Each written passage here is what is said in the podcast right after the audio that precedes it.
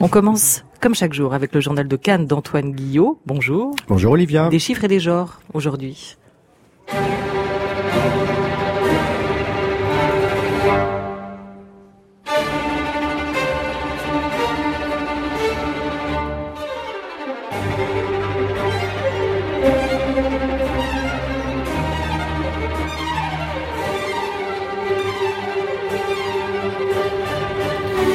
Olivia, euh, si je vous fais écouter ce fameux euh, et presque orageux presto de l'été de Vivaldi, ce n'est pas pour évoquer les pluies constantes euh, qui rincent la croisette et humidifient le festivalier frigorifié depuis le début de cette 72e édition. Non, c'est parce que cette pièce endiablée qui clôt le nouveau film de Céline Sciamma, Portrait de la jeune fille en feu, présenté dimanche en compétition, a terrassé nombre de spectateurs, dont votre serviteur, provoquant en eux d'inextinguibles torrents de larmes. D'autres sont restés totalement froids. On a ainsi entendu un d'un éminent quotidien du matin, dénigré avec force ricanement à sa sortie de la projection une, je cite, gouache de goudou.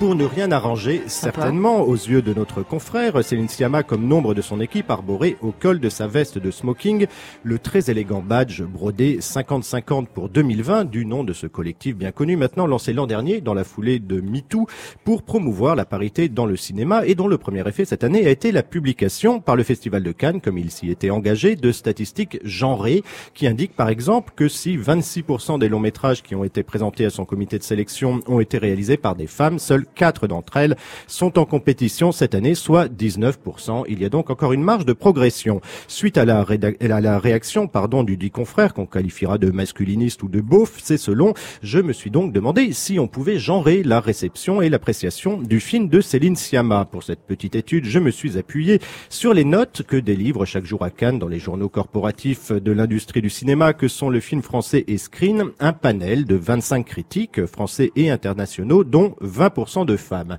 La jeune fille en feu obtient une note moyenne de 2,64 sur 4, c'est pas mal. Elle est mieux notée par les étrangers, 3,10 que par les Français, avec seulement 2,33, nul n'étant évidemment prophète en son pays. En revanche, pour ce qui est du genre des critiques, c'est moins frappant. En moyenne, les femmes apprécient très légèrement plus ce film que les hommes, hein, 2,80 contre 2,60, et en France, c'est l'égalité parfaite. Alors vous me direz, et vous aurez raison, un échantillon de 25 personnes, c'est ridicule. Fort heureusement, le même collectif, 50-50 pour 2020, vient de publier, à l'occasion du Festival de Cannes, une étude sur les critiques de films en France, fondée, elle, sur l'analyse des notes de 611 consoeurs et confrères de la presse écrite, portant sur 646 films sortis pendant un an. Euh, notes intégrées sur le site Allociné. Alors il en ressort sans surprise tout d'abord que les critiques de cinéma sont surtout des hommes. Seulement 37% sont des femmes alors qu'elle représente quasiment la moitié des journalistes français. Dans la presse spécialisée cinéma, elle ne représente même qu'un quart des rédactions, euh, même s'il y a du progrès. Tout de même, depuis les années 50, la cinéphilie reste un bastion masculin. Il n'y a que dans les journaux de télévision, et sans surprise les journaux féminins, que les critiques sont majoritairement signées par des femmes. Les genres cinématographiques eux-mêmes sont sexuellement genrés, ce qui va intéresser notre invité. Quand il s'agit d'écrire sur les films d'action, les thrillers, et même plus étonnant sur le documentaire, ce sont des hommes qui écrivent aux femmes d'apprécier les comédies, les drames et les romances. Plus généreuse par nature, c'est bien connu, la femme donne une note généralement plus élevée au film qu'elle juge, apprend-on encore.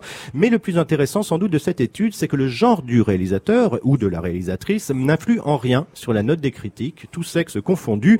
Malgré quelques chafouins, à Cannes comme ailleurs, on ne va pas voir un film de femme ou d'homme, on va voir un film de cinéaste, un terme fort heureusement tout à fait unisexe.